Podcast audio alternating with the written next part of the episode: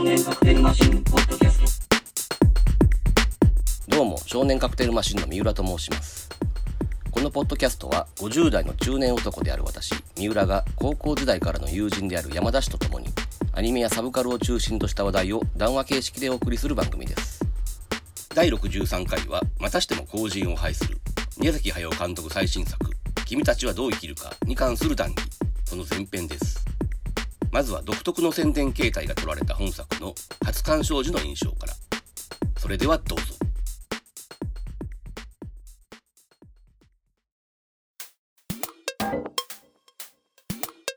はい、えー、どうも少年カクテルマシンの三浦ですえー山田です。えーっと今回はえー、何だっけタイトルは。えー、宮崎駿監督作品の「君たちはどう生きるか」ですはい。はい。えーっとねまあこれもまたね前の「新仮面ライダー」の時と同じようにかなりタイミングをしてると思うんだけども。うん。本当？俺はその初日の空気感が知りたくて、うんうん。プラス、ネタバレが一切ないっていう状況を楽しもうと思ったから、うん。行ったのよ。初日の本当に1回目に。そうはねそれちょっと驚いたのよ。お前ってさ正直ここ数作の宮崎映画にあんまり興味なさそうやったからさ。うん。要するにポッドキャストでこの映画を取り上げること自体がもう決まってたんでなんかもういやいや見に行くんかなと思ったら初日に行ったって言うからええってなってんけど。うん。いや、でもこれは仮にな、ポニョの直後とかやったらう、ん。俺も多分劇場まで行ってないかもしれない。そん。なに入れ込んでな。うんうんうん。ただその、ポニョショックはもうとっくにもう昔の話やしやな。うん。で今回だからいろいろさ映画を取り巻く空気がさ、うん。やっぱりちょっといつもと違うやんか。うん。そうなってくるとちょっとこの空気感を楽しみたかったのよ。わかるわかるだから鈴木敏夫が一切宣伝しなかったのも、うん。俺は正直かなりナイスな采配やと思ってるあの本人の目論見がどうやったかはちょっと置いといてもうん。結果的に貴重な体験させてもらったっていう気持ちはあるよ。そうすごくいい体験をさせてもらったなと。うん。だってそんなどんな話かその絵面の一つすら分からへんような映画を見に行ったのって多分初めてやと思うの。なないよね、うん。そんな経験で映画に限らずよもちろんまあ宮崎映画やからある程度の絵柄は想像つくわけやけどうん、まあそうは言っても今回本田武が入ってるとか言ってさちょっと今までは違うんやろうなっていう感じもあったから、うん。うん、その絵を一枚も見たことない状態で見に行くっていうさ、うん。うん、それは確かにな。そう一緒に何度もある経験じゃないやろうから。うん。だ俺もその初日はちょっとね用事があって行けなかったんだけど2日目ぐらいには一応見に行ったのよ、うん。うん、2日目ってことは初日ネット立ちをしたとかそれぐらいの気合で？うーんどうやったっけ？確かにだからその時点で内容に関しては全然まだ分かってなかったけどうん。なかなかこう手強い映画であるというイメージだけはあったよね。だからそれはもう見た人の感想とかもそうだったわけやろ？そういう感想だけはもうすでに聞こえてきてたっていう感じやろね。うん。うん今回はそれすらも俺は立つと何色にも染まってない状態でうん。見ようと思って。一日ずれるだけでまあその程度のネタバレはもうすでにあったわけだからね、うんはい。そうなんだ。だからちょっとねこのポッドキャストってまあ初版の事情でさ真夏に収録ができないっていう問題があってううん。ん、だからそのこの映画を取り上げることは決まってたんだがうん。結構急に決まったやん。7月公開やってことがね、あそうやな。うん。うん。俺てっきり全然言わへんから年末とかかなと思ってたら急に来月やとか6月ぐらいのあたりにさうん。言われてさまずいと思ってんけどうその時点でおそらく取り上げるとしたらもうだいぶ世間とはずれちゃうなってやっぱ思ってんけどうんただ一方でねここ数作の宮崎映画を見る限りうん。まあそんななんとか生優しいもんではないだろうとうん思ったので要するに咀嚼するのに時間がかかる映画であろうと思ったんでうん。まあ今のさこの感じから言ってさみんながこう考察とかガーッと始めんやろうってことも大体想像がついたからうんある程度そういうのを消化した上でのタイミングで語れるっていうのはそれはそれでいいのかなと思って、ううん。ん、今回臨んでるわけですよね。うん。まあでもその辺はネタバレとかする前からそれはね今更エンターテインメントな作品を持ってくるとは思えなかったし、うん。うん、その点に関しては全然予想通りやったというか。うん。ああそういやそれで思い出したけどさ。うん。公開からだいぶ時間経ったことによってこの間に今回の映画のドキュメンタリーが放送されると思ってたんよ。それを見た上で感想が言えると思っててんけどうん。それで見えてくることって多分あるやんか。でおそらく撮ってるのは間違いないのよね。うん。まあドキュメンタリーでやると絵を多少流すことになっちゃうから、だから最初の放送できんかったっていうのは分かるんだけどうん。もうでもそこも一応解禁されたわけだしうん。あと海外版の予告編とかも出たやうん。ん。だからもういけるはずやからさうん。見たかったんやけど放送してくれへんかったなと思ってどこでどう発表するのか知らんけどさうん。そこはちょっと計算ミスったなと思ってねうん。はいで見た直後のことを素直に言うとさうん。まあさっき言ったふうなことよまずこれは咀嚼に時間かかるなっていうこととうん。でお前は苦手やろうなこの映画っていうのがすごい頭にあった まあそれはね想像はついてたんだけどね、うんおそらく宮崎駿の最後の映画やって思ったんでうん。おそらくね、う。うん。ん、だったらもうどんな内容であろうと取り上げなダメだろうと思ったんでそれはもう避けられんかったと思うんだがうん。まあでも苦手やろうなと思った。どうすか？見た直後の。うーんとね、まあ、あのーうん、苦手な映画そのものではあったんだけども、うん。かといってね、不快感とかそんなの全然ないのよ。うんなんかわからんけど、う映画代損した気は全くしない。んまあねうんこれの価値は、まあ、はっきりとあったと。うんうんうん。ただ、うんうんこれをちゃんと理解しようと思って、2回目を見ようって気にはならなかった。うんうん。もし俺今の気持ちで2回目に臨んだら、うん確実に俺映画館で寝てしまうわっていう。うんうん、気がして。いや、実際わかんないけどね、2回目にいたら意外とストレートに腑に落ちるパターンかもしれんし、うんなんやったら、その、押井守のイノセンス2回目の時みたいに、うんもう作画だけでもそんな楽しめたっていうふうになるかもしれん。俺、映画の1回目の時っていうのはさ、なんぼ作画がすごくても、うんあんまりそこに注目してないからな。ああそううん、1回目からね、作画処理できるほど俺、なんていうの、そういうところに目がいってない。多分、ストーリーを追うのに、うん 全リソースを使ってるような気がする。俺はね白状するとねうん、えー、っと俺は2回見てんだけど1回目と2回目はすごい空いてんのね。うん、1回目はその初日付近に見てさ。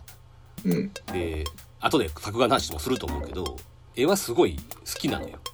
うん、にもかかわらずうん、後半は睡魔と戦ってた。1回目の段階で。うん、でまあ正直言ってあまり面白くなかったという感覚なのよ。うん、特に後半が得意であるはずのファンタジー部分がきつかった、うん、うん、で最初から決めててんけどうん、もう分からないまま持ち帰ってそっからまあ自分で考えたりとか、うん。い、ろんな人の意見を聞いたりとかしていろいろ自分の中で考察をした上で、まあこの辺でいいだろうっていう段階でもう一回見に行こうかとうん、思って実は見に行ったの。はつい最近なのね2回目は。うん、うん、でそうなるとやっぱ2回目のが楽しかった。うん、うん、でも考察いろんな人のを見たって言うたけどうん、こんだけジブリでさ謎解き合戦みたいな感じにさうん、ケンケンガクガクになってんのを見たのは初めてやったっていうかさ本当にその文芸誌とかさうん、ユリイカとかああいう感じの雑誌な。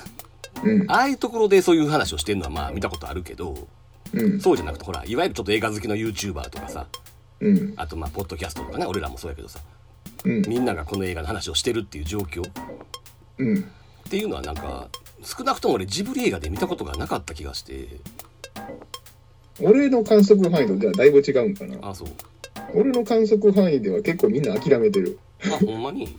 考察を諦めてるのと、肯定的な意見は、あの、卑弥様最高っていう。あそうなの？全然そんな意見見たことないわ卑弥様人気はなんか爆発してる。本当に？うん、でも、卑弥様人気以外に映画に対する肯定的な感想っていうのはあんまり見ない。うーんうん。あ全然じゃあ見てるとこ違うんだね。まだこんなにフレッシュなヒロイン像が作れるんだみたいな。えー、そうに関しては。まあまあその卑弥様問題っていうのはまああるんで 後からまた言うけどね。うん。うん。ちょっと個人的な印象の話をしていい？あはいはいどうぞ。うん、俺はだからこの映画どう思ったかっつうと、うん。あの個人的にだから他人にしたためた手紙のような映画やと思った、ううん、もう大衆性なんて鼻から投げ捨ててるやんか今回、んうん。この映画が届くであろうおそらくまあ全国で3000人いるかいないかぐらいのうん。人たちに向けて綴った手紙のような映画やとうん。いう気がした、その意見に乗っかるならば、うん、俺はね自分に宛てた手紙っていう感じやなイメージとしてはあね、あ。うん、誰にも向けてない。もう自分か。もう自分。3000人ですらない。自分か。自分の中で完結しちゃってるみたいな。うん。あの宮谷和彦のあのほら例の体反り返って自分の顔が自分のケツの穴に入ってるみたいなやつ。あああいう状態よ。ただ俺が見たその YouTuber とかなんとかその辺の人たちの意見を見ると、なんとか褒めようとしてるっていう感じに見えるね。むしろ。うん。この映画はすごい映画なんだってことにしたいっていうかさ俺はでもな、アクセス数を気にしてるってこと自体がね、うんその人にかかったバイアスというか呪いみたいな気がするから、うんあんまり俺ね、再生数稼ごうと思って言ってる人の意見は今回ね、もう俺無視してる。みんなその過激言語で言いたがるやんか。特にあの、ツイッターのさ、バズり目的みたいなさ、うんすごい嫌なさ、あの、勘に触る意見もいっぱい見たで。いや違う違うだから勘に触るならむしろ宮崎駿は終わったとかなんでこっちゃわからんこの映画クソやとかって言った方がうん。稼げるやんかうん。そうじゃなくて割と一個一個こう丁寧にうん。これはこれの機械やこれはこれの象徴やとかさあ、意外とちゃんとしてるな。すごくちゃんとしてんねああ、鬼の首に取ったようなあの、マザコンマザコンで連呼するのじゃなく。ではなくもちろんそういうのもあるけど、ツイッターではない。そういうのいっぱい見かけたな。初日とか2日目ぐらいに。正直真面目な話うん。マザコンっていうのはこの映画にとって結構重要な要素だとは思うでうん。確かにその要素はもう色っ濃くあるから、う。うんん、そのマザコンっていうのを霊障的に言うんじゃなくて、う。うんん、真面目な意味でマザコン映画とは思う、そもそも本人が白状してるよな。もちろんもちろんそんな意外性も何もないけど、うんうん。ただまあそれはもう前提としてそうじゃなくて例えばあるやんかその青崎は誰々やとかうん。王子は誰々やとかさ積み木はスタジオジブリやとかな。そうそうそう、うんそんな話もするけどまあ何これってなるシーンの連続なので、う。うんん、そこを一個一個ある意味誠実にうん。読み解こうとしている人は多くて、う。うんん、そういうのって今までの宮崎作品にはなかったよなと思って、うん。まあそれはあれやでその例えば1個前の「風立ちぬ」の時に、まだその映画好きの YouTuber みたいなものがあまり流行ってなかった時代やったからとかそういうこともあるとは思うんだけど、うん。うん、今はもうそれがすごく流星やから必然的にそうだっただけかもしれへんけどうん。でもさこのなんか宮崎映画を見て煮え切らん感覚になるっていうのってさもう「もののけ姫」ぐらいからずっと続いてるわけやんか。うん。で俺の中ではまあ多くの人がそうやと思うけどうん。「もののけ姫」以降がやっぱし後期宮崎作品っていうかね、うん。うんっていうカテゴリーに俺の中には入ってんだけどうん。でも「もののけ姫」はなんつうか解決不能なことをテーマにしてるからすっきり終わらんっていうだけであってうん。別に意味がわからんシーンはあんまないのよね、ないないない。うん、うん。そういうのが出てきたのは「千と千尋」からやと思うね、うん。千と千尋からは「えこの場面何?」みたいなのがちょこちょこ出てくるうん。でそれがハウルとかポニョで爆発するわけだけどうん。あの風立ちぬはまたちょっと違うんだけどねうんう。んポニョなんか本当にわけわからん映画やんかもうよくドラッグムービーとか言われてるぐらいさうん。でもあの時はそこまで考察合戦みたいな感じにはなってなかった気がしてうん。まだそのネットとかがね未発達やったからとかそういうことももちろん原因の一つとしてあるけどうん。なんかわからんとこ多かったけどなんとなく面白かったからまあいいかみたいな感じのうん。そういう感じで流されてたようなイメージがあるのよなうん。あのあくまで一般レベルではよあ、一般レベルであのアニメファンとか映画ファンの間ではいろいろ当時からあったはずやけど、うん。うん、だってポニョなんてあんなにわけわからんのに体裁的にはさうん最後なんかもうポニョと宗介がこうキスする直前みたいなところで映画止まってさうん。昔ながらのあの丸い窓の感じで終わったりするやんうん。昭和アニメみたいなマナーで終わっていくからさうん。であの歌が流れるわけでうん。ポーニョポニョポニョってあの歌でなんか流されていっちゃったみたいなさ印象があるやんうん。だから、ポジョに関してはもうなんか、もう諦めざるを得ないっていう部分もあるんじゃない？うん 考察とかそういうの。あ、無理だ、これって思わせるものがあるというか。うんまあねうん。でもさポニョってさあの真ん中のさ、ポニョがあの波の上を走っていくシーンとかのスペクタルシーンみたいなのがあるやんかうん。ああいう誰が見ても興奮できるような見せ場がちゃんとあるので、うん。うん、それである程度は満足させられちゃったみたいなところがあると思うんか、うんう。ん、今回はそういうのがないなといううん。だからねなんつうかもうみんなが考えざるを得ないというかね今回はね分かりやすいスカッとしたカタルシスがないもんやからうん。この映画を自分の中のどこに落としどころをつけるかっていうそこをみんな無理やりでも考えてるみたいなそういう雰囲気があるっていうかね、うん。まあ、逆に言うとここまで意味不明にしないとうん。観客は真剣に作品を考察してくれないとも言えるんやけどさうん。もちろん諦めてる人も多いとは思うけどわけわからんかったで終わってる人は多いと思うけど、うん。今までの作品はわけわからんかったけどあそこは良かったよねみたいな感じで納得してたような印象なのようん。今回はそれがないからさうん。すごくみんな戸惑ってるっていう印象なのねうん。なんか話によるとあれらしかハウルの時にまあ確かにようわからんとこが多い映画ではあるからうん。結構宮崎駿が怒ってたっていう話やもんなわけわからんばっかし言われてさ、うん。うん、いやもっと考えろやっていうことやと思うねんけどあ、そうなん？多分 逆切れやんか、それ。うんえー、待って、これ、ポニョはこうして生まれたっていうさ、ドキュメンタリーあるやんか。うんそこの発言で、うん僕はもう既成の起承転結のよくできたストーリーの映画なんか作りたくないって自分で発言してるのに。もちろんもちろんうん。ポニョってどっちやったっけ？ハウルの後か。あとやじゃあ、ハウルの時に一旦それで憤慨して、なうんポニョで吹っ切れたんかな。まあでもその起承転結みたいな映画を作らないようにしてるっていうのはわかるんやんかうん。もう明らかやんそれってさただそうしたことに関して誰も考えてくれないことに苛立ってたんじゃない？ただ単にそれが出来が悪いみたいな風に取られちゃってさそうなってくると、やっぱポニョで表現してたのは悪意なのかな、いろいろ。いやまあ悪意が常にある人だからねいや、ポニョってその悪意がなんか際立ってるやんか。それ誰に対して？観客に対する。あ客に対して？うん。お前らこれでもジブリが好きかっていう、なんかさ、そういう突きつけをな。よくだからジブリ飯とか言ってもてはやされてるけどさ、チキンラーメンやぞ今回っていう。それともお前らジブリ飯をもてはやすのかみたいなさ。いやそうかなチキンラーメンに関しては普通にどうだ美味しいだろうってやってるように見えたけどなそうかな。実際みんなあれ美味しそうやって言ってたしさうん。それはカップワンタンとか好きな人ではあるけどさそう。そうそう貧乏飯好きやん、でもチキンラーメンにハムとネギのせだけやろ。なんかちょっとな、ピリッと悪意も入ってるような気がするねんけどな。そうかねうんうん。まあジブリ飯に関してはちょっと後で言いたいことあんねあ、そう。今 今回の映画に関してねうん。とりあえずそういう長年宮崎映画を見てきたけどもうん。なんか珍しい体験をしたなっていう宣伝とかを一切してないことも含めてなっうん。ていうことはちょっとまあまずは言いたかったっていううん。でもあれやんな宣伝費とか宣伝素材がないっていうだけで本当にテレビとかは宣伝しないんだなっていうのが驚いてね今回ねそうか、そうか、そうか。うん。テレビが自分らにとってメリットがないなら一切しないんだなみたいなさああ、宣伝する方が仕掛けてるんじゃなくて、うんテレビ局の側も乗ってこないっていうそうそうそ意味の。うすごいよね要はなんか「スラムダンクの映画が引き合いに出されてたけどさ「スラムダンクだって最低限の素材はあったわけやしうん。まあそもそも「スラムダンク自体はみんな知ってるわけだからさうん。そういうのがないともうこうなっちゃうんだっていう あの鈴木敏夫のインタビューはねちょこちょこあったけどね、うん。うんまあせいぜいそこれれぐらい前日にワイドショーで見たな。あ本当。うん。今度の映画、暴言活劇ですとか言ってたよ。それって数年前から言ってたよな、あ、そう。うん、数年前から今回は冒険活劇ですって言ってて嘘つけと思ってたっていう前日でも冒険活劇言ってたね。いや俺今回の鈴木敏夫問題っていうのは大いに語ることがあるよ あの要するにさ宮崎駿がある時期から全く矢面に出てこなくなったからうん。自分の意思なのか周りから止められてるのかどうかは知らないけど鈴木敏夫ばっか出てくるわけやんかうん。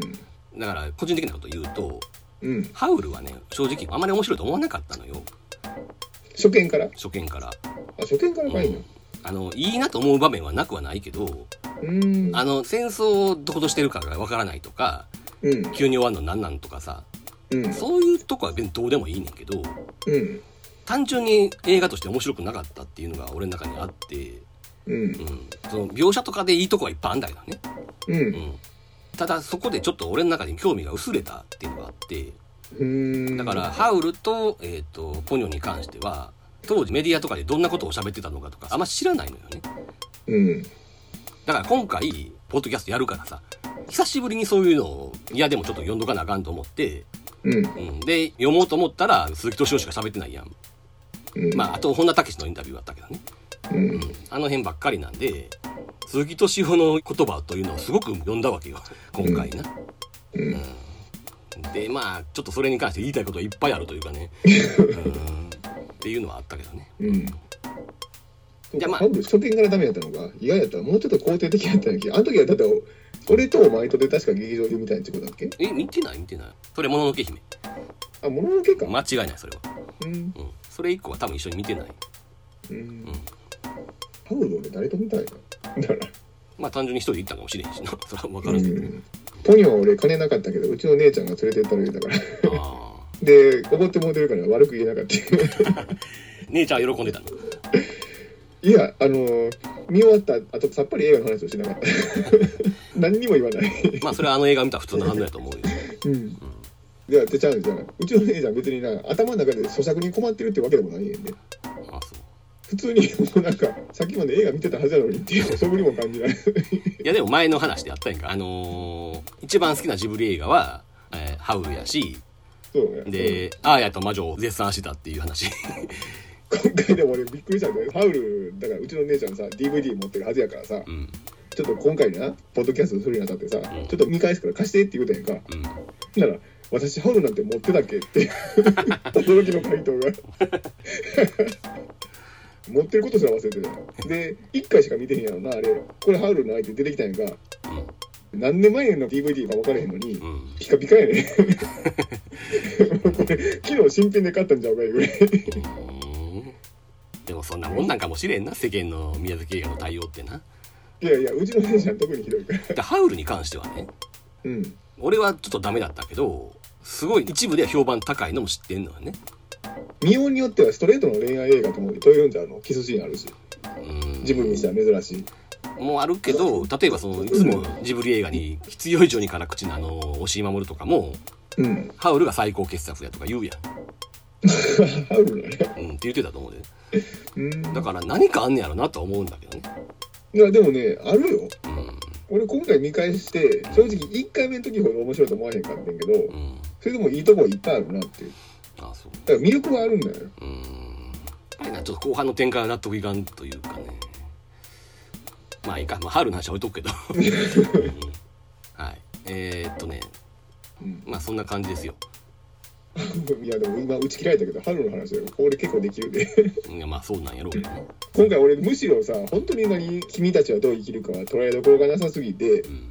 いつ話が脱線してもいいようにうん。他のジブリの作品はほぼ全部見たっていう。らしいな。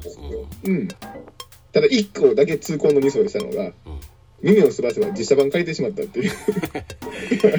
間違えて。それって何なの郵送のレンタルをしたってこと？うんそれは何その耳をすませばのうん。アニメ版と実写版の区別がつくようなサムネイルとか一つもないの。いやあるある。だから完全に俺の油断。あの検索の上の方に来てたからアニメの方より。ああ魔女の焚き火大丈夫やった？いや魔女の焚き火はなちょっとむしろ俺魔女の焚き火と間違えたかった。間違えるんだら。あれ結構いろいろ言われてるやんか。まあでも耳をすませばもう結構言われてるけどなあそう。うん。まあ言われるやろなとは思うけど。とりあえず生きる気力がなくなるっていう。あそうそうそうそう。だってあの 上司がさ雫のうん。ものすごいブラックやねん。もううんうん常に怒鳴ってるの人間だからな。それは心折れるわっていう感じで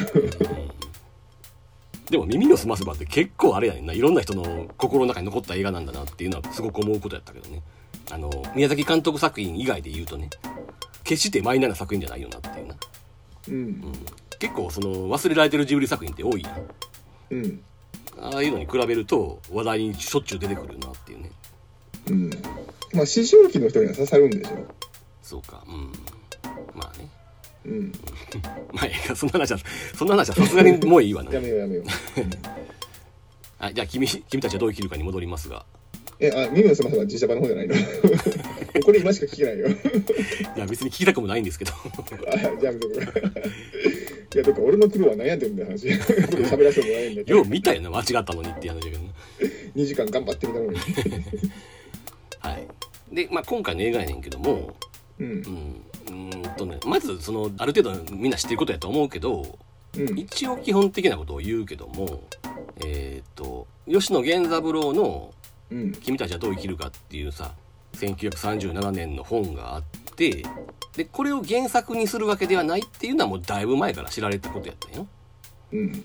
鈴木敏夫が多分発言してたんやと思うねんけどこの本自体は映画には出てくるが原作ではないと。うん。っていうのはもう随分前から言われてたことででそれとは別にうん。これもまあ有名な話やけどジョン・コナリって人のうん「失われた者たちの本」っていうさうん。2006年の本があってうん。アイルランドの作家やねんけどさ、うん。うん、これがすごく内容的には酷似してると君たちはどう生きるかにね。うん。これなんか書評家の人が指摘してたんだっけ？似てるっていう話を。まあジブリのファンからすると嫌でも気づくというかね。なんでかっていうとうん。この本を気に入ってることは宮崎駿が公言してたらしいしうん。あの鈴木敏夫の本とかに出てくるねんでその話が。うんあとそもそもこの失われた者たちの本の帯かなんかに宮崎駿の推薦文があったりとか、あーあそれは気づくわなうん、隠してる感じでは全然なくてさもちろん。でも話だけ聞くとプロット自体は本当にそっくりなのね、特に前半は。うん。うん。でもすごいよなと思ってなその感覚がな。なんか多分パクってるみたいな意識もないんやろうなっていうさ基本的にさ原作に対するリスペクトがないよね。宮崎駿って。何かを原作にする際に。だからハウルとかも多分その耳を澄ませばそうだけど変えるのはもう当たり前やねんけどうん。でも一応それは原作は誰々みたいなことは許可も取ってやってるわけやんか。うん。今回はそれすらしてないわけでしょ？そこはすごくないっていうその 変えても平気なのもすごいけど明らかにこれをネタ本というか下敷きにしているのにそのジョン・コナリとかの名前がどこにもないわけでうん。うんこれ昔からさ例えばさあのフライシャーがやったさスーパーマンがさらば愛しきルパン用の元ネタになってるとかさうん。いろいろあってもうそっくりな場面が連発するとかね。うん。それと同じような感覚なのかなって思ったりはするつまり作品を自分の中で一回消化してしまったらうん。もうそれはもう自分のもんっていうさ そういう感覚なんかなって。だからなんつうの渋谷系とか庵野秀明とかの考えるサンプリング感覚とまた違う、ううんん、彼らはある意味わざとパクったりしてるわけやけどさ。うん。そういうのともまた違う。もっと純粋で天然な感じっていうかさ。うん。だからさその俺あんま詳しくないけどポニョの盗作騒動とか当時あったやん。どんなんやったっけ？あ知らん？ほら名倉康弘って人おるやん。うんえっ、ととんがり帽子のメモリとか。うん。そうそう。天使の卵とかの人な。うん。あの人が企画してたイメージスケッチの中に金魚姫っていうのがあってあ思い出した思い出した。あったよ。な話あったな。うん。まあそれは事の真相はよくわかんないんだけどうん。おそらくその宮崎駿は一度ぐらいはそれを見てるはずやというね。うん。確かそれとポニョが非常に似ていると。うん。で名倉康弘がそれを当時ブログかなんかで騒いでたっていうさ。うん。いつの間にかまあちょっとうやむやになっちゃったんだけどね。うん。ちょっと真相はよくわかんないままなんだけどそれが本当だとしたらそれもその同じパターンなのかなっていうさうん。本人の中で見たとしてやで。そのイメージスケッチを見たとしてうん。自分の中で消化したと。うん。じゃあ俺の作品だって。それに関してはちょっとわかんないけどなんかそういう感覚がある人なんやろなっていうね。うん。だって「風立ちぬ」だってすごいやん。なんだっけ堀達夫の「風立ちぬ」っていう本があってうん。それと実在の堀越二郎っていう人の半生と合わせちゃうっていうさ、そうそう。しかも原作に関してはうん、モデルがある人物を豚に描くっていう。ああ漫画版の方はなだかうんらそれはなぜかっていうと豚ってあの人の中で自分のことやんか。うん。だから堀越二郎の中に自分を見てるからやんか。でも知らん人が見たら。まあそうなんだけどでもその原作に関しては宮崎ファンしか読まへんからね。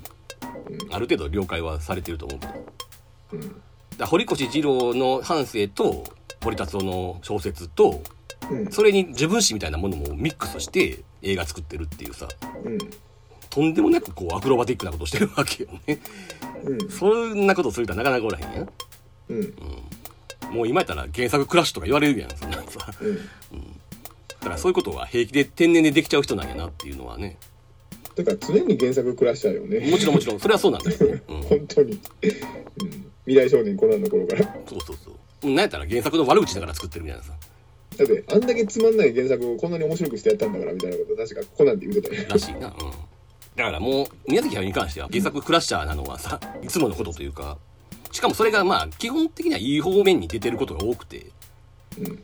だから昔あのチェーンソーマンの時にもちょっと言ったけど必ずしも原作通りにやりゃええっちゅうもんじゃないなっていう一つのいい例やんな。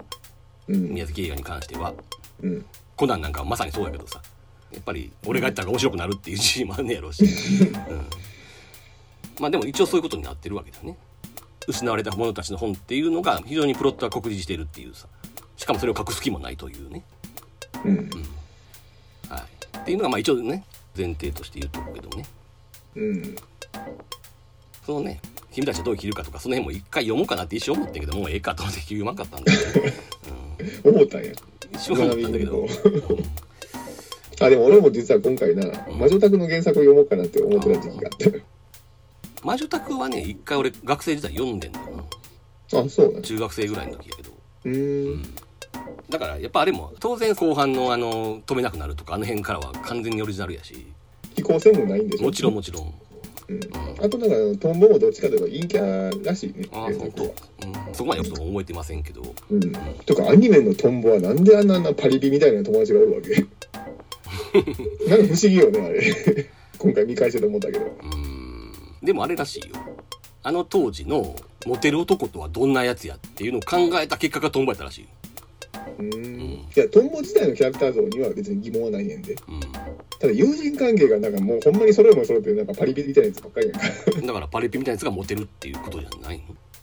パリピみたいな友達ネットワークはあるんだけど、うん、でも本人はちょっとそのオタク気質もあるっていうさ、うん、うん、俺だって自分が危機やったらまあこれ無意味な 例え話やけど。あんまり想像したくないんだけど。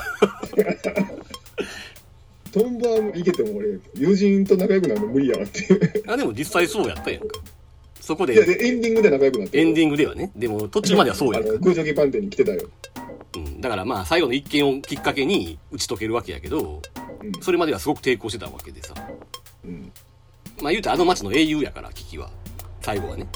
うん、それは向こうからすり寄っても来るやろうし。っていうそう考えて嫌だ話や。えっとで話を戻すけども、うん。うん、そういう引用がいろいろあるということね。お話自体は。うんでそこにやっぱり風立ちぬもそうやったけど自分の人生というものが重ねられてるわけだ。うん。うん、もうこんだけ重ねたら俺の作品やろってなるんかもしれんけどね。でさっきもちょっと言ったように誰々は誰々の象徴だみたいなさうん。そういう言説がすごくあってうん。もう高畑勲だけで何人おんねんっていうさいろんな意見があるからね。人によってそれも違うんで大内が高畑勲やっていう人もいればうん。青崎がそうやっていう人もいるし人によっちゃキリコがそうやとかな。キリコっていうおばさんおったやんか。うん。あ あれが高畑勲やっていう人もいるし。何でも言えるやん。みたいなさ、うん。うん。王子宮崎駿本人説でもあるしな。俺はそれに近いけどね。うん。王子はどう考えても宮崎駿だろうとは思ったけどさすがに。うん。じゃあ積み木はジブリでっていう話か。ジブリっていうか宮崎作品やな。うん。これはちょっともうあえてすなししちゃうけどうん。さすがに逃れられへんでしょ13個の積み木があると、うん。まあ、石やけどさ、うん。うん、で宮崎監督作っていうのがこれがまた面白くてさ。うん。えっ、と宮崎映画の監督作っていうのが、えーまず長編で言うとうん「カリオストロ」があってうん。ナウシカがあって、ラピュタがあって、トトロがあって、うん。魔女宅、紅の豚、もののけ、えー今順番に言ってるからね。うん。で、千と千尋、うん。ハウル、ポニョ、風立ちぬか。うん。で、今回のやつ、君たちとどう生きるかね。うん。これ全部合わせても12作しかないわけ。じゃあ、あと1作なんやねんっていうので、結構みんないろいろ言ってて、うん。なんかな、オンユアマークやとか、耳を澄ませばやとか、いろいろ言う人おんねんけど、うん。いや、来ないやろ、普通に考えてって思わへあん。なんでそこコナンを飛ばすのっていう、あの、パンダコパンダまで言う人おんのに、あオンユアマーク入れちゃったらジブリ美術館そうそうそうそうの短編まで入ってきそうやし短編で監督してるやつなんか10本ぐらいあんねんで。そうそう耳を澄ませば入れたらアリエッティとかも入ってくるそうそうそうそう。ううんあと、パンダコパンダだって高畑作品やしさ。うん純粋な監督作品としては普通に考えたら未来少年コナンだろうっていうね。うんうん。でもあれ一応監督は不在ってことになってるよねああ、そうほ。ぼだから監督してたのも当然やねんけど いや、事実上監督でしょ。うんそうやだから事実上の監督だってうんクレジットされてるわけじゃないっていう、うん。だから、普通に考えてその13本やと思うんだけどな。うんで、その13本を13個の意思としてさ、司ってると考えたら、まあ、王子は普通に考えて宮崎駿としか考えられへんけどなと思ったけどな。さすがに、その、んそういう当てはめ合戦にあんまり参加したくはないけど、うんアナロジーをさ、あんまり読み解くことに就寝するのは良くないとは思うんだけども、逆にでもさ俺今回そういう人たちの気持ちも分かるというか、うんうんうん。読み解きがなければさそうなのよ。かなり薄味の映画にそうなの、そうなの。それは、よりあの、考えるな、感じろっていう人ね。うんうん。ドントスインクフィールの人。うんそういう人おるけど、さすがに今回の映画って、それだけじゃ楽しめないやろっていうさ、気持ちはある。うん、うん。で俺はそこがちょっとねやっぱり衰えかなと思っちゃうのよねうん。風立ちぬとかって考察勢はいっぱいいたけども、うん。別に考察がなくてもさ映画として成り立ってるもんいや、風立ちにはそんな要素あんまないよ、そもそもね。考察というかまあだから細かいところまで読んだぞっていう俺はここまで読み取ったと自慢みたいなのさああ。うん今回はもうちょっとこう抽象的というか象徴的というかさ概念を映像化したっていう感じになってるからうん考えるなっていうのはちょっとそれはそれで違う気がするのよね。うん。まあそうは言っても例えば青崎が鈴木敏夫やとかっていう人が多いわけやけどうん。しかも鈴木敏夫自身が言ってるからねそれ。うん。うん、でもそんな一人や二人じゃないと思うのね。いろんなものが組み合わさってあのキャラが出来上がってると思うんで。うん個人的にはさ青崎ってその高畑勲っていう人がいれば鈴木敏夫っていう人もおるわけやけどうん。手塚治虫っていうのが一番しっくりはきたけどね。あああの鼻でそれをね結びつける人が多いよね。うん、最後友達っていうところとかね。うん。ただまあそれにしたって手塚治虫だけではないとは思ってるし、うん。いろんなものの合成人格でやろうと思うからあんまり考えてもしょうがないなとうん。いう気持ちはあんねん。多分宮崎駿自身もよく分かってないというか、うん本人が言ってたらしいやん。その、私自身も分からないところがありましたっていう、実写会で言ったっていう有名な話があるけど、うん。多分そういうのは得意な人と違ってさ、宮崎駿は結構無意識の人なんで、その辺がもう本人が分からんような状態にすでになってると、多分やで、思うわけ。うん。だから宮崎駿の意識の中で合成されてうん。もうある意味グロテスクにさ熟成されたイメージがあってさうん。そんなんがそう簡単に分かってたまるかっていう感じもするし。うんだからあんまりこれは誰々だって決めつけるのも意味はないとは思うんだけどね。うん。かといってその作業が意味がないとも思わんけどさ。うん。ただ少なくともあの塔があったやんか。うん。あの塔が例えば子宮であるとかさ。うん。だからあそこに入ることが足りない回帰的なことやとかさ。うん。で、わらわらが生死やとかなんかいろいろあると思うんだけど、まあその程度のことはなんとなくは思うよ。うん。ただ大事なことはその下の世界って言われるね、うん。あの死後の世界みたいなやつが、宮崎駿の中の意識の世界、創作の世界やろうとかさ、うん。あそこ司ってる王子が宮崎駿であろうと。うん。いうことだけ押さえとけばいいんじゃないかなって思うんだよね。うん。あの、本に取り憑かれてるとかそういうのも含めてさ、あとなんか西洋文化に取り憑かれてるとかな。うんそういうのはまあ多分宮崎駿のことでもあるっていうのはまあ理解できるやん。うんある時期までの宮崎駿はもう本当に西洋志向やったんや。うんだからその程度のことは考えといた方がいいとは思ってたんですね。うんはい。で、えーっと、絵の話をちょっとしたいんだけどね。うん今回さ、いろんな関連のインタビューとか読んでてさ、うんあれは読んでない？本田武史の文芸春秋のインタビュー。えーとな全文は読めてないんだがうん。ポツポツ抜粋みたいなのはうん。読んだまずな、本田武史って俺の見てないからわかんないんだけど、毛虫のボロっていうその美術館用の短編アニメがあって、うんあれの作画監督やったんやな。うーん俺、てっきりあれ CG で作ってるって話やったやんか。そうあやうんのドキュメンタリーではね。うんうんまあ何しかさ、もともと全編 CG で作ろうとしてたのに、結果的には手書きもかなり含まれていると。うん。で、おそらくやっぱ CG がどうしても合わんかったんやろな、宮崎駿にとってっていうさ。うん。で、その作画監督が本田武史であったと。うん。で、あれやな、毛虫のボロ制作中にすでに今回の映画の構想っていうのは動いててさ、うん。あれ笑わんかったあの本田武史のインタビューで、なんとなくこう自分をスカウトしてくると。次回作にね。うん。うん。その時に、新映画も控えてるしさ、うん。なんかちょっと逃れようとしてた時に、うん宮崎家は80歳の壁を越えたことがないんですって脅されたって話。え何？それはつまり、その当時多分70代後半やねんな。うん宮崎駿が。うんで、宮崎家は80歳を超えた人間がいないと。つまり自分はもうすぐ死ぬと。うんだから、うんだから、それでもあんたは他の作品に行くのっていう、そういう言い方じゃないけどな。うんうん、で脅されたって話をあしててーそれはちょっと笑ったんやけどねつまり宮崎駿自身がすごく本田武史を欲しがってたことは明白でさ。うん。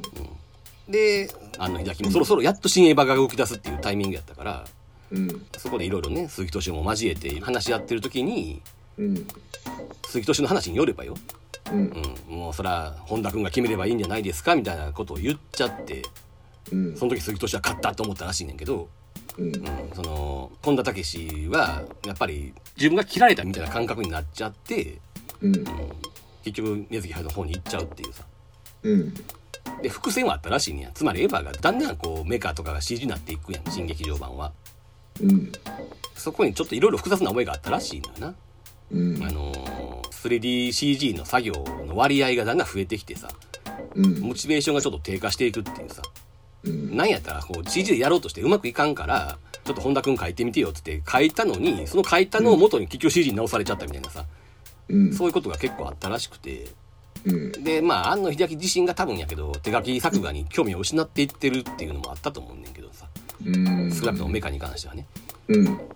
本田武史って割と職人肌な感じでさ手書きにこだわってる人っぽいからだんだんこう気持ちが離れていったっていうのも重なってそれでちょっとかなり複雑な気分になってうん。いまだに新は見てないっていう話やねんけど。なそうやね文面で見たら冷静なのかなと思うけどいまだに新映は見てないってことだから相当なそうそうそうそう。なショックやと思うよこれ。結構だからショックやってんなっていうね。うん。庵野秀明がどういうあれやったのかしらでもなんかあんまりな本人と面と向かって話し合ったって感じでもないんで誤解がいろいろ重なってる気がするっていうかもう庵野秀明に会えもしないみたいなこと言ってたからね。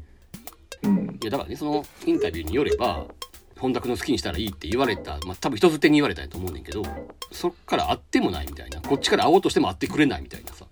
うん。なんかそんな感じの発言もあったからさ。とは言うてもだから友達って感じじゃなくてビジネスライブやったまあんだなそうやけどさそれにしたってさもともと鈴木敏夫にも最初はうちの4番バッター持っていくのかとかって言ってたわけでさ本田武史に信頼があったのは間違いないわけやからさうん一回ぐらい釈明すればとは思ったんだけどね。うん まあ見えないところでもいっぱいあるんやろうなと。うん。こっち側からは。まあね。はい。でさその文藝春秋のインタビューのうん。あれって2号にまたがってインタビューやってんけど後半の方がさ自分のこれまでの反省みたいな話やねんな。うん。でまあ全然映画と関係ない話やけどうん。ガイナックスを受けるわけやんか。うん。その時のテストが3つコースがあったと。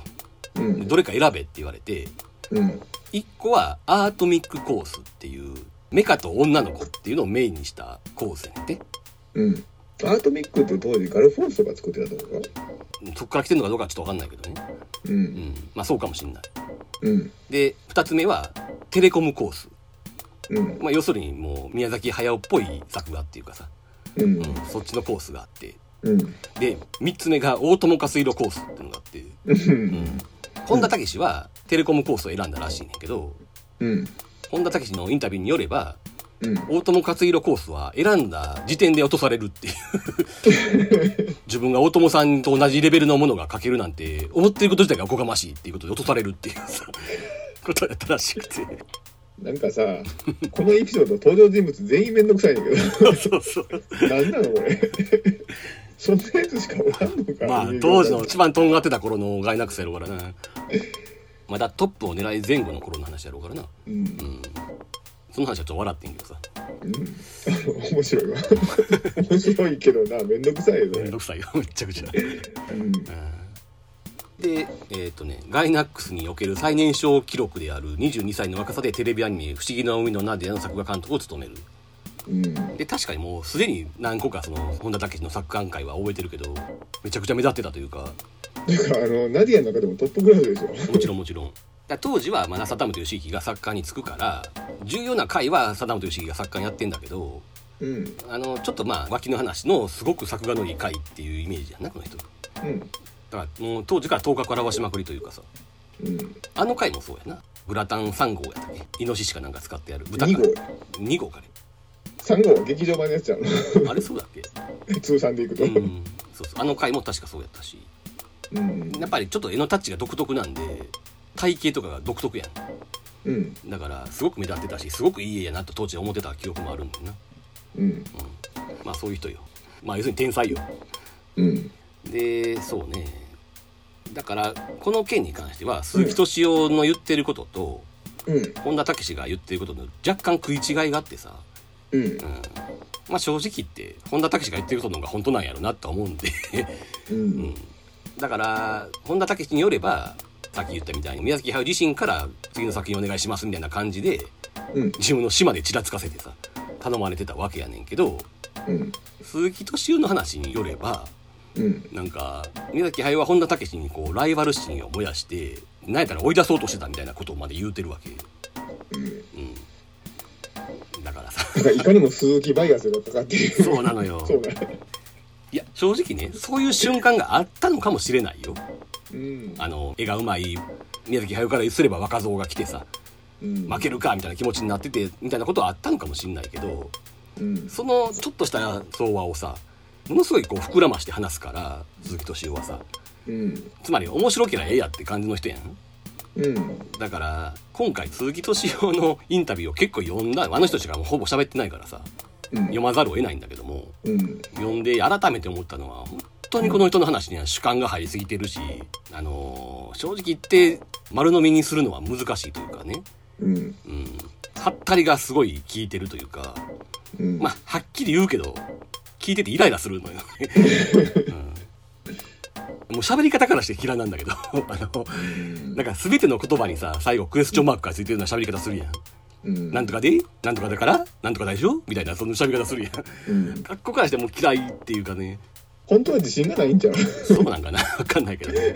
全部疑問系いうのどっかで自分があのなんていうの？出任せ言ってる自覚があって。うん。まあだからやっぱりハったり好きなんやとは思うよ。きっと、うん。まあそれはプロデューサーとしてはねある程度必要な資質なのかもしれんけどうん。ただ時々ね出任せがさ天才的な時ってあるやんか。確かに確かに。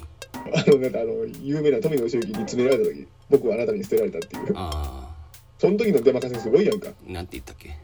あの富野さんにはガンダムがあったと。あ宮さんには何もなかったっていう。あうん。これとっさの出任せとしてはすごいなって俺思う。それ俺納得させられちゃったけどね。当時は確かに富野茂樹とか全然売れっ子やったからな。でも言葉に詰まったよね。富野義行がそれ言われた時。うんでこれは本人も出任せって言うてる発言やね。あ鈴木敏夫本人も。ああそう。ええうん。出任せとは言い過ぎかもしれんけどもうん。言葉に窮した時に苦し紛れに出た言葉だって。そう。でも実際そうやもんな。当時の富野義行はもう日本一のうん人気のアニメ演出家やったし宮崎駿は不遇の時代やったからさ。ううん。んついつまも合ってるよね。合ってんだけどね。うん。うん。だからさ俺今回な例えばあいみょんが今回声優やってるやん。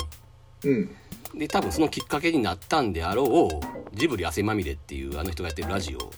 うん。鈴木敏夫がやってるラジオのあいみょんがゲストに来た回とかを聞いたりもしたんだけど、うん。うん、なんつうのかな何もあんまり分かってない分かってないふりをしてるだけかもしれんけどうん。何見てもすごいすごいとか言ってるあいみょんに対してうん。さっき言ったみたいなクエスチョンがついてるような言い方でさこう耳を澄ませばの話とかしててうん。あのおじさんがあのほらなんとか屋さんのあの雑貨屋みたいなところのじいさんおってんかうん。あの人は誰だかわかる？だからあ何々で何々でしょ？みたいなその 相変わらずのああいう喋り方で。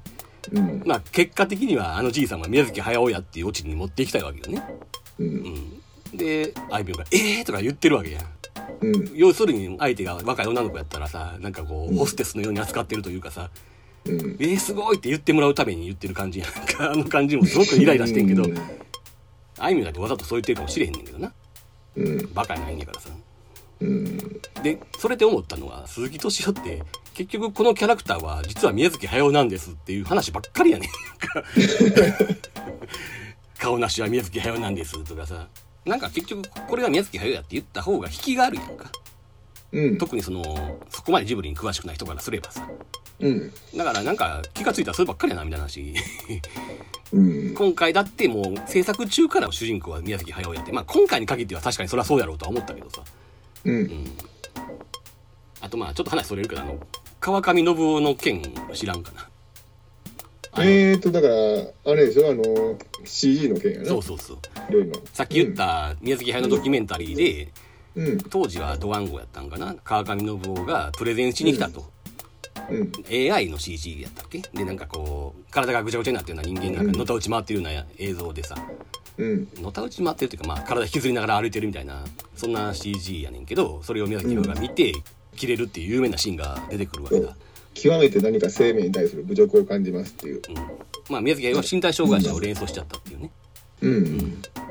でその宮崎駿が切れた途端にうん。鈴木敏夫が細かいセリフは覚えてんけどあなたはどういうつもりでこの映像を作ったんですかみたいな感じで援護射撃するのよ。うん。宮崎駿の。うん。でもね絶対このさプレゼンのうん。セッティングしてるのは鈴木敏夫やろ？あれはそれはもう言われてるよ。うん。で何も知らなくてもあのドキュメンタリーを見るとそう見えるのよね。うん。急に手のひら返したように見えるしまあでもそれはさまあさすがにその憶測に過ぎひんから言わんようにしててんけどうん。ついこの間よ。ズームかなんかの対談でうん。その川上信夫とか鈴木敏夫とかを含めたうん。あとあのほらひろゆきとかも入ってんだけどうん。の対談があってさそれでその川上信夫が言うのよその時の話を。あの時僕は鈴木さんに裏切られたからみたいなことをさ裏取れちゃったって思って。やっぱりそうやったんかみたいな。ねやっぱりなとそうそうそう。すごい思ったよね。うん。まあそんなこんなでね正直言って鈴木敏夫にあんまりいいイメージはないよ。すごい人やってるとは思うよさっきのハッタリもやっぱりうまいっちゃうまいわけやし。すごい人というかまあ面白い人ではあうんるなうんうん。とっさの考えることとかがね。そうそうそうでまあなんだかんだで宮崎駿とこんな何十年も付き合ってるっていうだけでもさすごいことはすごいんやろうけどさ。うん。とは思うけどまあ発言もあまり信用してないというかね。うんっていうのがやっぱ今回改めて思ったって話やってんけどね。うん。うんまあちょっと作画の方に話戻すけどもうん本田武史の絵はどう思った？いや俺ちょっと恥ずかしい話でさ、ん エヴァみたいな映画出てくると思ってた。そんなわけないねんけど。蓋開けたらちゃんと宮崎アニメの絵になってたからさ、うん。あれっていう。でもね見ようによってはねちょっとロングの絵とかになるとね真珠っぽく見えたりする瞬間はあったけどね。あーよう見たらさいろいろスタッフリストとかね過去作の。うん。初めてじゃないのよね本もちろんもちろん。まあ思ったほどやってないけどね。ポニョぐらいからやったんちゃうかったっけ、うん。だからエヴァみたいな絵になるはずがない で宮崎駿がそれを許すはずはないんやけども。ないしな。ただねうん。宮崎駿って今時のアニメの絵とか気に入ってへんと思うから基本的には自分の絵にみんなを合わさせるわけやんか。うん。で今回は宮崎駿はこれまでに比べると絵は描いてないっていう話やったから当然といえば当然やけどもうん。俺はねむしろ思ってたよりは本田武史の絵やだなと思ってんねん。うん。あの服のシワの入れ方とかさっきちょっと言ったような体型であるとかさうん。特にその顔のアップとかじゃなくてちょっと引いた絵になるとすごくこう、うん。体の形とか服のシワの形とかがすげえ本田武史っぽいなと思って。うん。でねこれはまあいろいろ賛否両論はあるとは思うんだけどもうん。あのー前の回顧録の時かなに言ったように俺はね「千と千尋」以降ほとんどの宮崎映画で絵に感心することがなくなっちゃったって話をしたはずなんだけどね。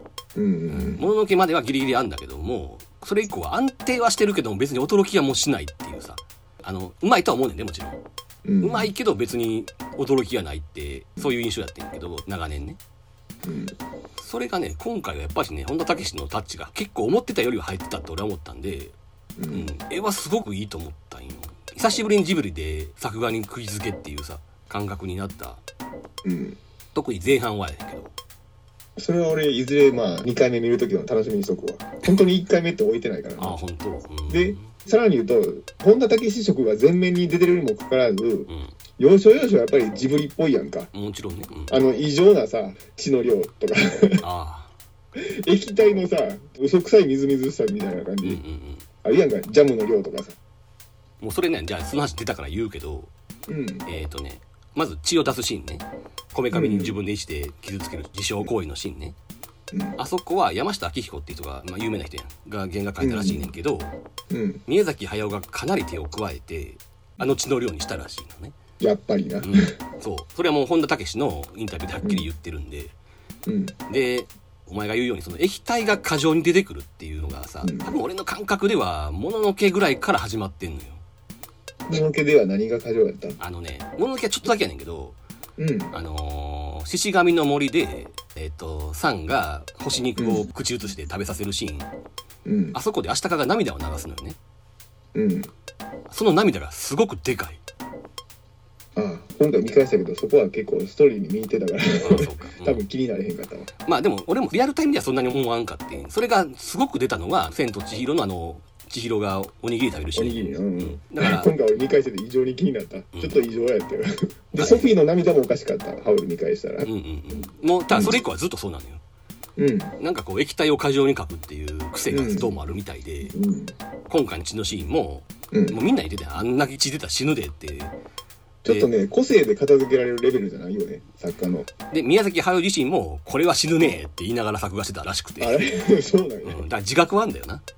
自覚があってなんであんな表現なんだろうな。つまり多分やけどこの人やっぱりね、何か過剰にすることがアニメーションやと思ってるんやと思うね。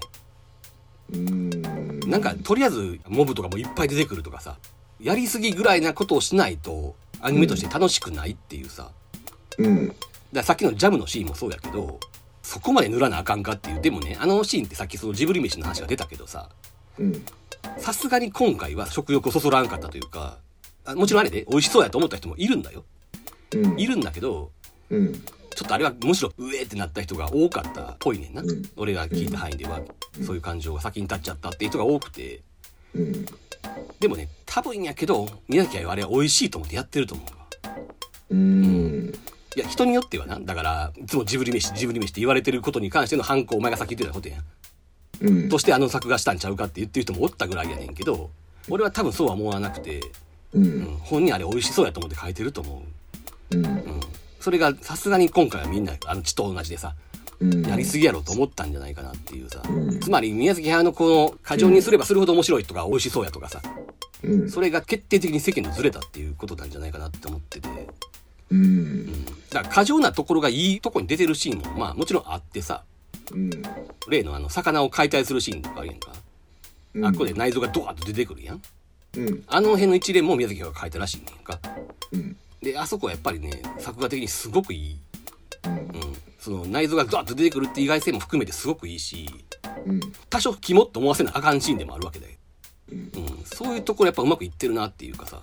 あのほら何回目かでアオサギと対峙するシーンでうん。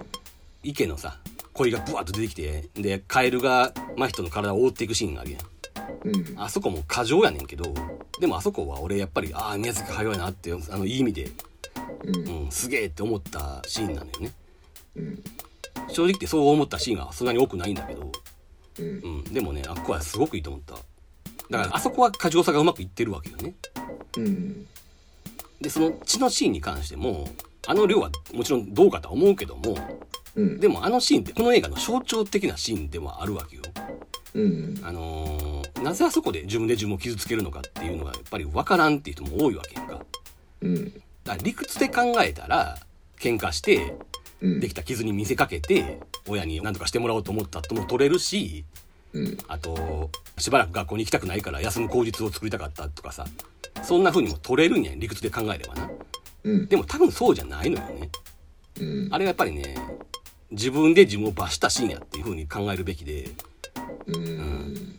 僕は僕が嫌いなんだっていうシーンようん。新次君流に言えばねうん。だから今の状況親の再婚とかそういうのを含めた現状への抗議とも言えるしうん。それを受け入れられない自分への罰とかさいろいろまあ最後にあれは悪意の象徴やって自分で言うわけやけどそういう割とこう概念的な理由やと思うのね、うん。うん、だからあのシーンで俺も最初そうやってんけどうん。学校休みたいからつけたんかなとかそういう風なストーリー上の整合性であのシーンを解釈しようとすると多分あの映画理解できひんのようん。ましてやその罪をさあっちのコラに着せようと思ったわけでは絶対ないよ。もちろんもちろん。だってそれがいじめの原因になってるのはあの段階で分かってるやろ本人。はうん。そういう親父をさ頼るっていうことが。そうそうそうそう。まあ、うん。何周もして考えたらうん。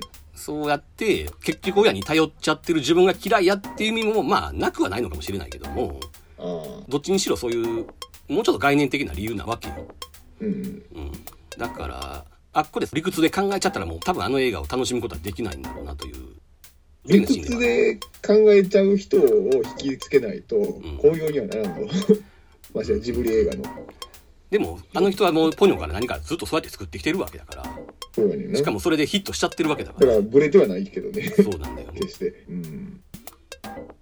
あちなみに作画の話で言うとさうん。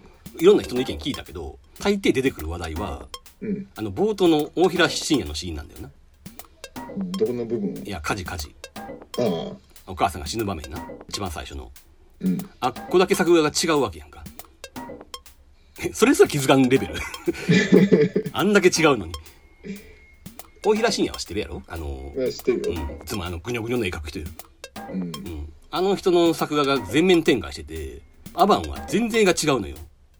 ほんまに1回目っていうのはびっくりするほどなストーリーを理解するのに注力してるから、結構ほんまに作画見てなかったですほんと？逆にすごいな、それ。いや、だって俺、イノセンスですらさ、作画のええとこっていうつもりで1回目見てないで。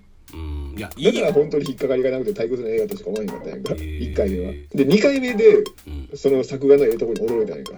うん。いや、こんなことやってたんやっていう。えーいや、言い悪いっていうか、うん。明らかに絵が違うのよね。もう違うアニメ見てるぐらいの感覚で。そこまで言われると恥ずかしくなってくるそんなに気づかへんかったんだっていう。まあ、だって大抵の人は指摘するとこやからな、これ。あ、そうなの？まあ、冒頭そういうとこ始まるのね。うん。だから自分の絵に合わせて統一させることを理想としてるっぽいのにさ、宮崎駿ってさ。うん。結構な、大平信也はずっと使ってるんね、昔からね。でも、その割にはポッと素通りするようなシーンもあるやんか。あ、でもさ、千と千尋の、最初にほら、千尋があの、かまじいに会うシーンとか、もう見たらわかるレベルで、あ、大平信也やってなるぐらい、やっぱ癖は強いのよ。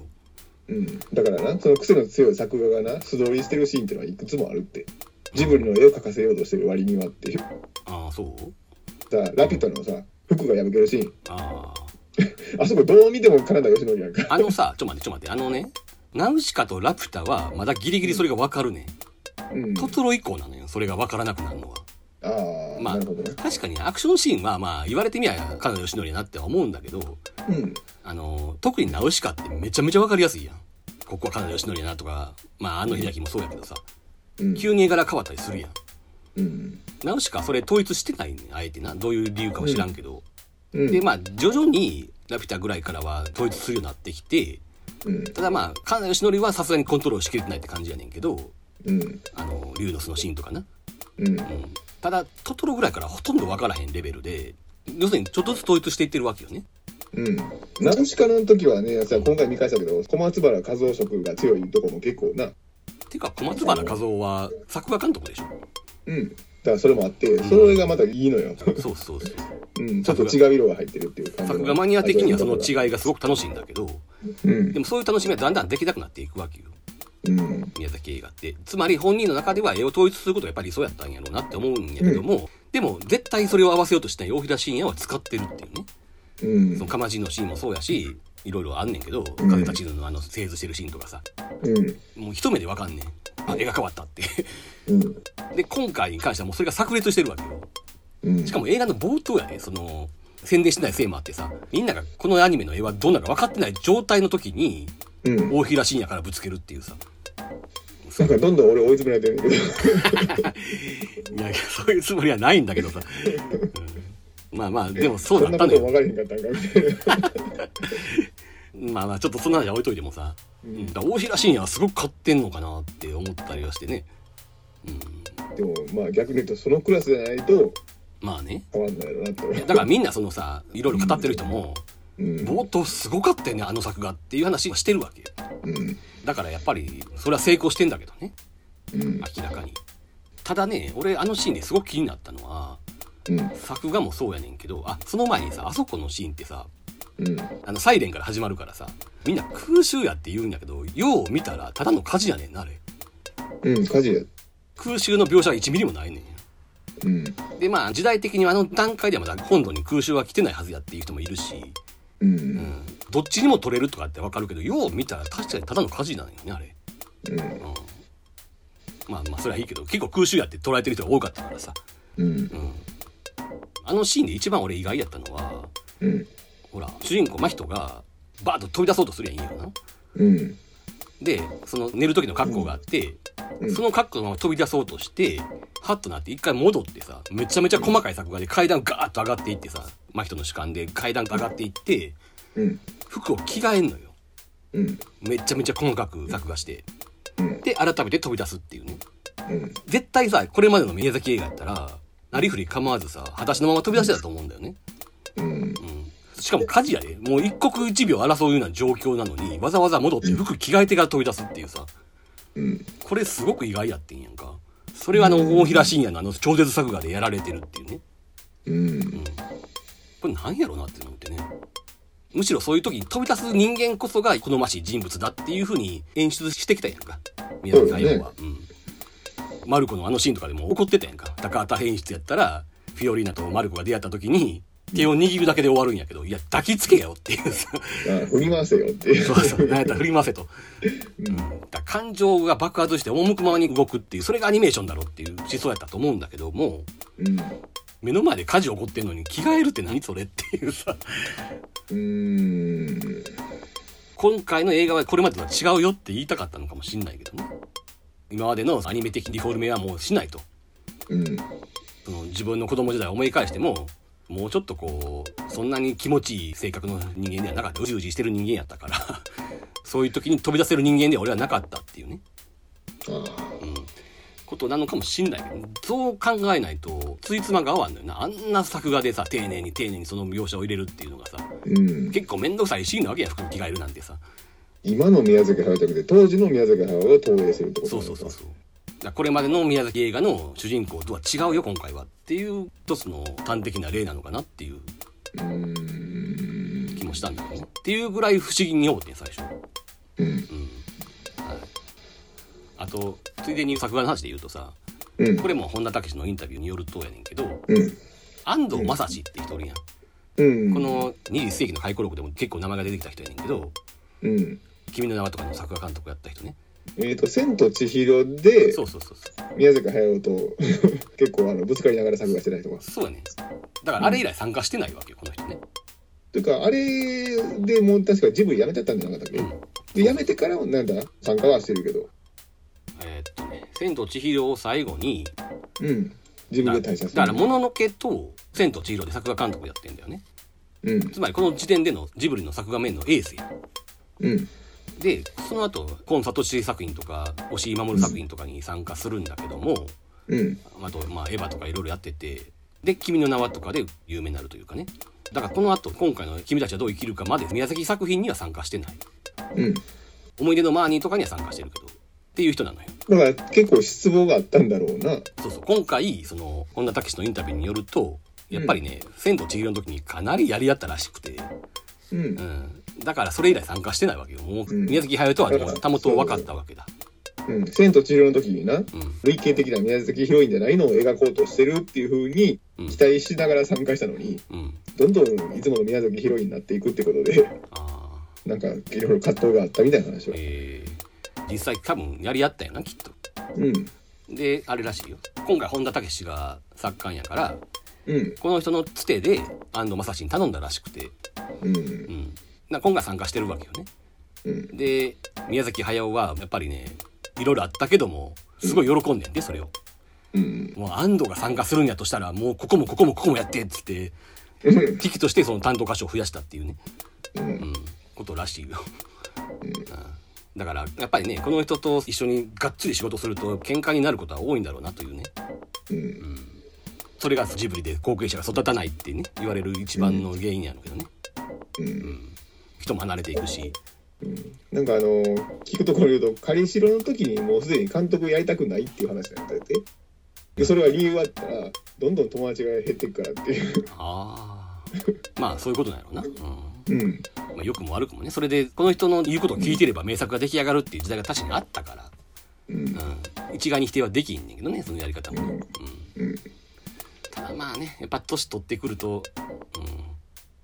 これも本田武史のインタビューにあったんやと思うねんけど、もうね、宮崎駿の現場では、うんもう PC が持ち込み禁止やねんて。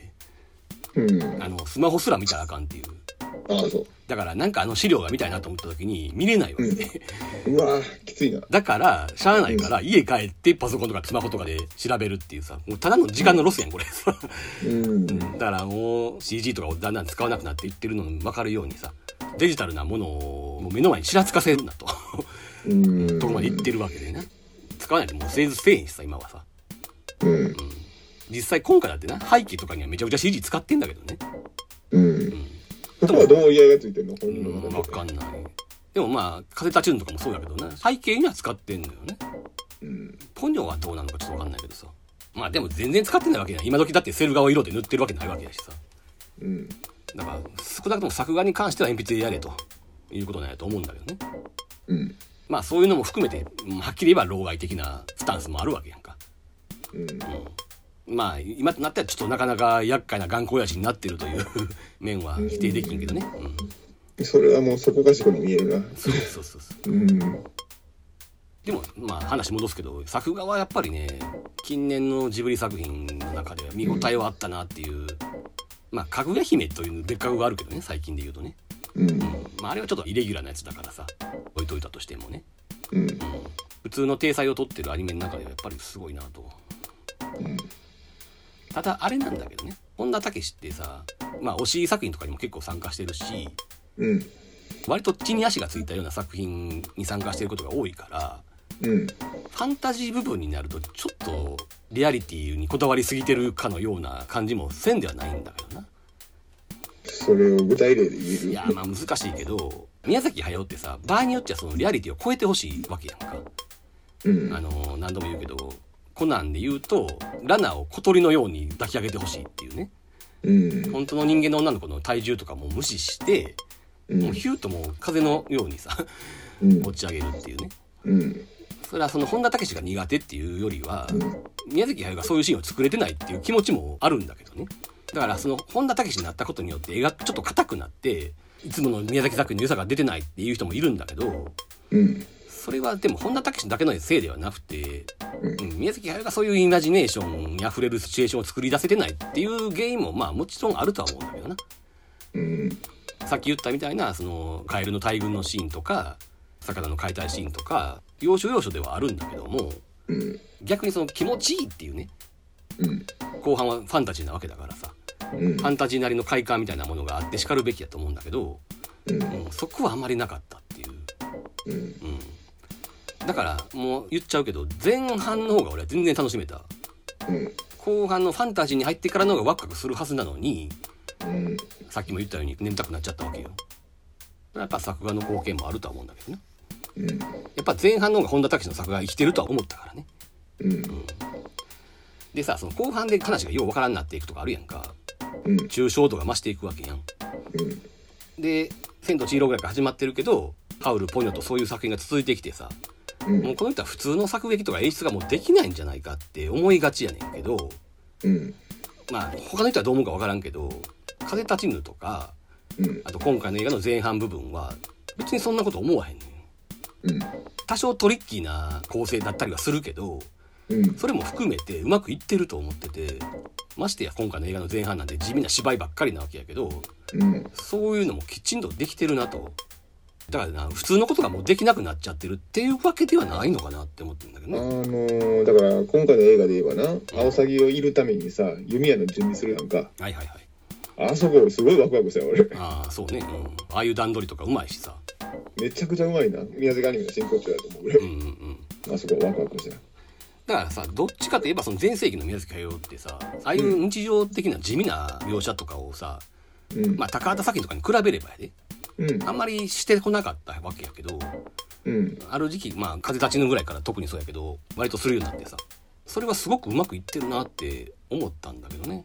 あでもちょっとか表現方法がちょっとちゃうのか割と日常的な段取り。それまでだから準備のワクワクっていうのまたちゃうもんなそれまでのあの40秒で支度しなみたいなああいう感じではないやんか。あじゃないじゃない。にもかかわらず、あのなんていうの？ちゃんと見て、あ宮崎映画やと思わすテイストは健在っていう。そうそうそう。ラナーを鳥のように持ち上げるとかそういうんじゃなくてうん。ちゃんとこう体重あるものは体重あるものとして地味な芝居を重ねていくみたいな、うん。そういうのって昔の宮崎作品にあんまりなかったと思うんだけどうん。あの高田勲と組んでる時は別やで、うん。でも最近の作品にはそれが結構あってしかもそれがうまくいってるっていうイメージが俺にはあるね。で代わりにファンタジー部分がうまくいってないといううん。印象だな。少なくとも前半は全く破綻も何もないからさ。うん。ただなテンポはちょっとなそんなに良くなかったような気がするだからそうそう。テンポを損なうぐらい丁寧にやってるってことやだからねワクワクするのと同時にね眠くなるっていう両極端なものが同時に襲ってきたっていう感覚が前半にはあんのよね俺。まあそれはあるよな。やっぱり作画の方に目がいってないからっていうのもあるやろ、うん。前半俺作画見てるだけで全然退屈しなかったから。うん。最初のあの人力車に乗るとことかすごいやん。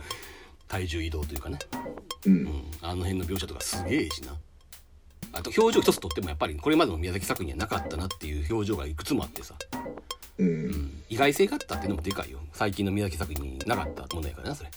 うん。そういうのでも飽きんかったしね。はい。でえーっとねあのたけし映画に一時期すげえ思ってたのがさうん。どの辺やろ？菊次郎の夏あたりからちょっとずつ俺見てないから。まあまあ見てないとは思うけど、うん。まあ、一応大体俺見てんのね、うん。まあ、あんまり覚えてんやつもあるけど。うん。で「花火」って映画で賞を取ってさ、うん。まああこは世間的なピークではあるやん。うん。でその後に菊次郎のナスっていうのを取ってあの辺がちょっとずつなんか俺の中では壊れてきたっていう感じがあってうん。普通のことが普通に取れてないっていう感じ。うん。それがだんだんこうその傷が広がっていってさ。うん。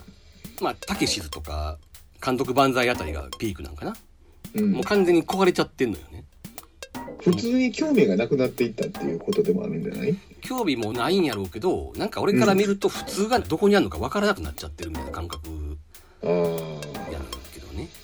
あの「たけしず」って映画はある意味今回の映画みたいな感じで夢の世界みたいな内容なんでうん。その変さが奇跡的に演出になってるっていうかうん。夢って変なもんだからっていうね。うん。だからなんか奇跡的にうまくいってるように俺は思ってるまあもちろん否定する人も多いんだけどさ、うん。まあ俺その映画だけは例外的に好きなんだけどうん。後期たけし映画でね。うん。うん。ただまあ壊れてることに変わりはないしアキレスとカメとかあの辺ぐらいまではねちょっと見ててきっついのよね。うん。でこれはもうかつてできてたことがもうできなくなっちゃってる。もうなんていうか頭いい人やからこそさ才能ある人やからこそそうなっちゃうんやろうなっていうそういう例はいくつもあってさ、うん。うん、いわゆる常識とか普通のラインがもう見えなくなっちゃってるようなうん感じがあったんだけどもうん。あのねたけしってアウトレイジぐらいからさスタンスを変えるやんか。うん。あっこからはまあ誰が見てもある程度わかる映画になるわけよ。アウトレイジの前にザトウイチがあったそっからじゃない？ああまあザトウイチもそうか。うん。ただザトウイチは俺からするとちょっとやっぱ一部壊れてんだけどね、ううんん、なんでこのカットでこんな演出しちゃうのみたいなところは散見されるんで。うん。でもアウトレイジぐらいからそれがほぼなくなんのようん。あれはわざと普通はここやろうと思って狙いすましてそうしてるのかうん。あの年になると体の調子とかそういうことも関係してんのかなとかね、まあそれは間違いなく関係してるやろうう、なん。でアウトレイジ3部作はあんまりなそう好きな映画かどうかはまた別の話やでうん。やけどうわ何これってみたいなシーンはあんまないのよね。うん。全くないとは言わんけどまああんまないのよ。うん。うん、だからあれ撮れるんや普通の映画って 思ったっていうさ、うん。うん、だからハウルとかポニョとかを見た時にうん。あれ？この人やっぱりもう何が何だか分からなくなってんじゃないのっていう疑惑があったんだけどもうん。風立ちぬ見た時にあれ？ちゃんとしてるやんって思って、うんものすごくちゃんとしてたね。そうそうそう俺今回その連続で見たら。うん。そうやろ、うん。うん。で今回の映画の前半に関してもさ、まあ、ちょっと丁寧すぎるとは思うかもしれんけど、うん。まあ変なことは一切ないやん。せいぜいあのおばあさんの描写がちょっと変やなとかは ちょっとあったかもしれんけどまあまあまあっていうね。とは思ったんよねうん。うんそうそう。今回俺風立ちぬ見返してんけど、うん。うん、びっくりするぐらい演出とかセリフがキレッキレなんだよね。だからねそこはねうん。枯れてないなっていうのははっきり思ったのよ。うんうん。であの晩年の黒澤明がさ、うん。よく枯れてる枯れてるなんて言われるやんか、うん。でちょっと俺枯れてるとはどういうことなのかなと思って今まで未見やったちょっと晩年の黒澤映画を見ようと思って、うん。8月のラプソディはい。借りてんな、はい。うん。ほんならもうよう分かったわ。枯れてるってこういうことなのかっていう、うんそうだね。うん、もう明らかに撮る対象に対するね興味もなければうん。思想も凝り固まってる。なんか新しいものを入れようっていう気がないっていう、俺な8月のラプソディに関してはうん。数十年前に一回見たっきりなんで記憶が間違ってたら指摘してほしいねんけどうん。あれって確かあの当時の現代劇やなあれ、うん。えー、と都会の家族が田舎にだから長崎に行く長崎か。長崎に来て、うん。でピアノを見つけると。うん、田舎の家。えピアノオルガンか。あオルガンか。田舎の家うでオルガンを見つけて、そこであオルガンだっつって何人かいる兄弟のうちの一人がオルガンを弾き出すと。うん。そしたらそれに合わせて周りの兄弟が合唱し始めるっていうさシーンを見た時にあこの人はもう普通が分かってないって思ったんようん。今時の都会の子供がこんな歌を歌わんよっていうそういう設定があれば別やで。うん。合唱団に所属してるとかさ。うん。なら話は別やけどうん。普通の感覚で兄弟が全員揃って合唱せんだろうという。あのね、このね、4人のね、少年少女の描写はね、最初から最後までノイズしかない。でしょノイズだけでできてると言っても過言じゃないレベルで。うんうん。不自然極まりないね、うんうん。その行動も会話も。うん。で、さらにムカつくという要素まで加わっている。あの、ばあちゃんの料理に思いっきりケチつけるやんか。あでもね、多分そのね、ムカつくっていうシーンはね、ささやかな抵抗のような気がするね。ー俺は現代の若者像も描けるぞみたいな。そうそうそうそうだから今のガキとかを見ててムカつくこともしょっちゅうあるわけやあの年やからさ、うん。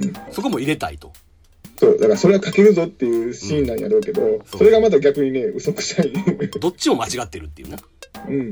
つまり老人の言っちゃ悪いけどねその悪意のあるフィルターを通した若者像なわけやんか晩年の黒澤明はそれで若者を描けてると思っているとうん。これがさっきから言ってる普通がどこにあるのかわからなくなってるっていう何よりの調査なんだけどもうん。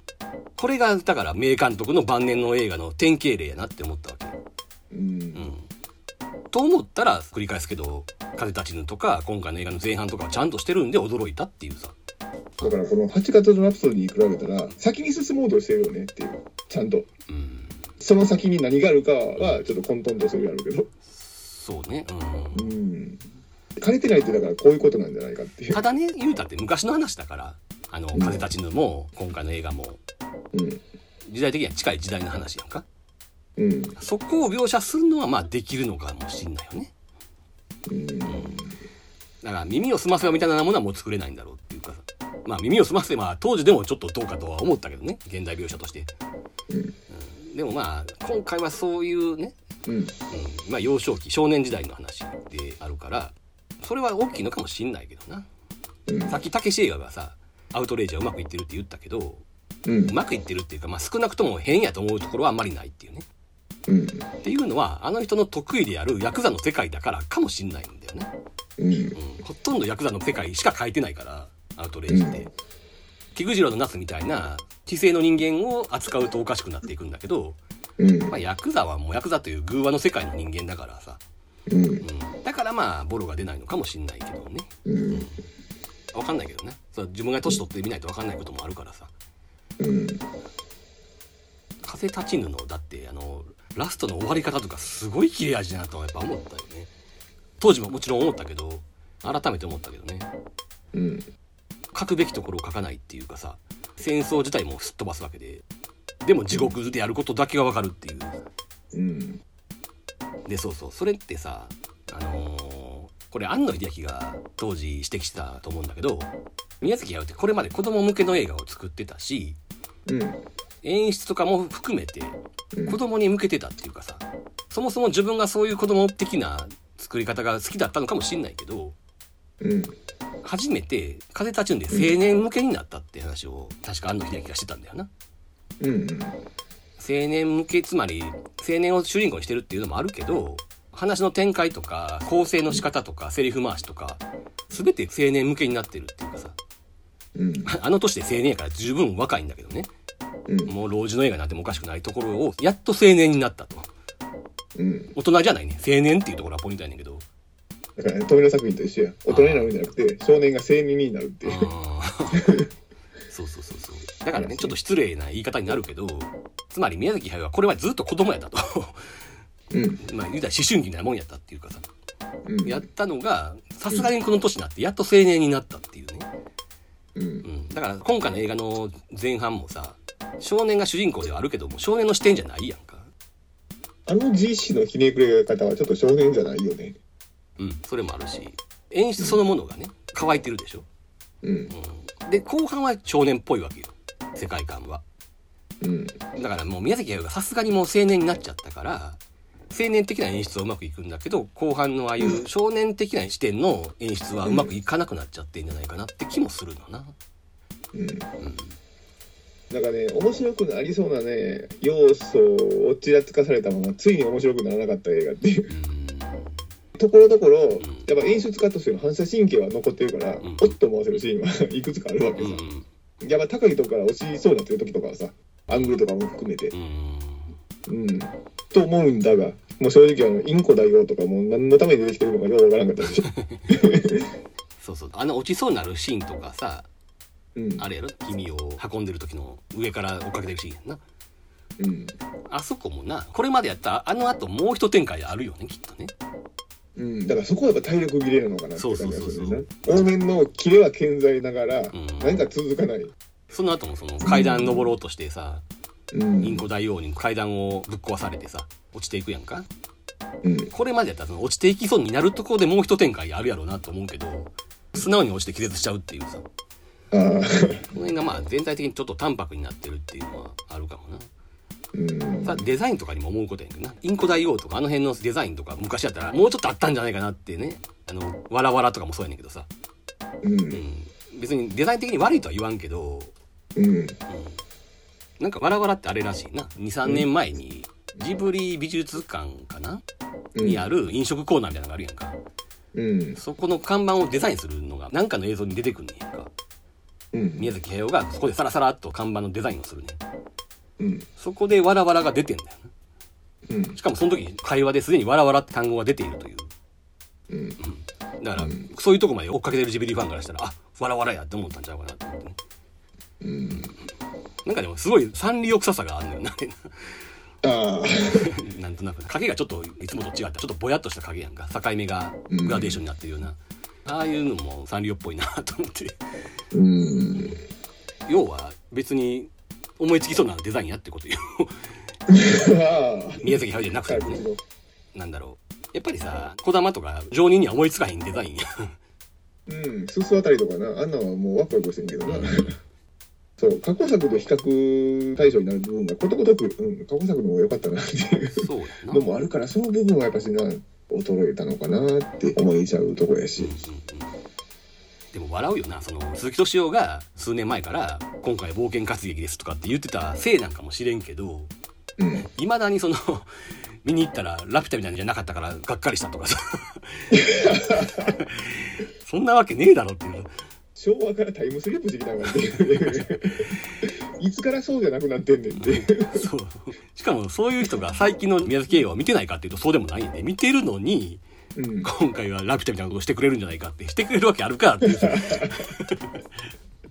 すごいよなと思ってねそういう経年みたいなことをまるで考えてないっていうでもそんなもんじゃう。うちの姉ちゃんもそういうこと平気で言いそう。そうか、は いそういう姉ちゃんといえばさ、ラピュタはいまだに見たことないね。んね。ああそうなんや。うん。まあ、うん。逆に貴重やけどねそういう人ね。だから本編も知らなきゃ、ん。ラピュタがどんだけそのネットミームに汚染されてるかどうかっていうあんなもん全く知らない。あ多分バルスとか知らないねあれ。あ なるほどな、うん逆に羨ましいよね、もうネットとかも全然見ない人なの？いや見るよ。猫の写真とかどう見てるんだけど動画とか。いやでも逆に貴重かもねそういう人ね。うん、うん宮崎駿ってその生きる力をさ自分の作品で得てもらってうん。でもうその作品はもうある種忘れてもらってで現実を生きてほしいっていうそれがまあ理想なんやろうと思うからうん。そういう人からしたら好感持つ人物なんかもしんないよね。お前の姉ちゃんや理想の体現者やんかって。あなたが最も望んでる観客ですよってあなたの作品を求めてもいないっていう。さ それはむしろ現実を真面目に生きてるってことでもあるからね。うん。うん。あ思いのほか姉ちゃんの賛美で終わったね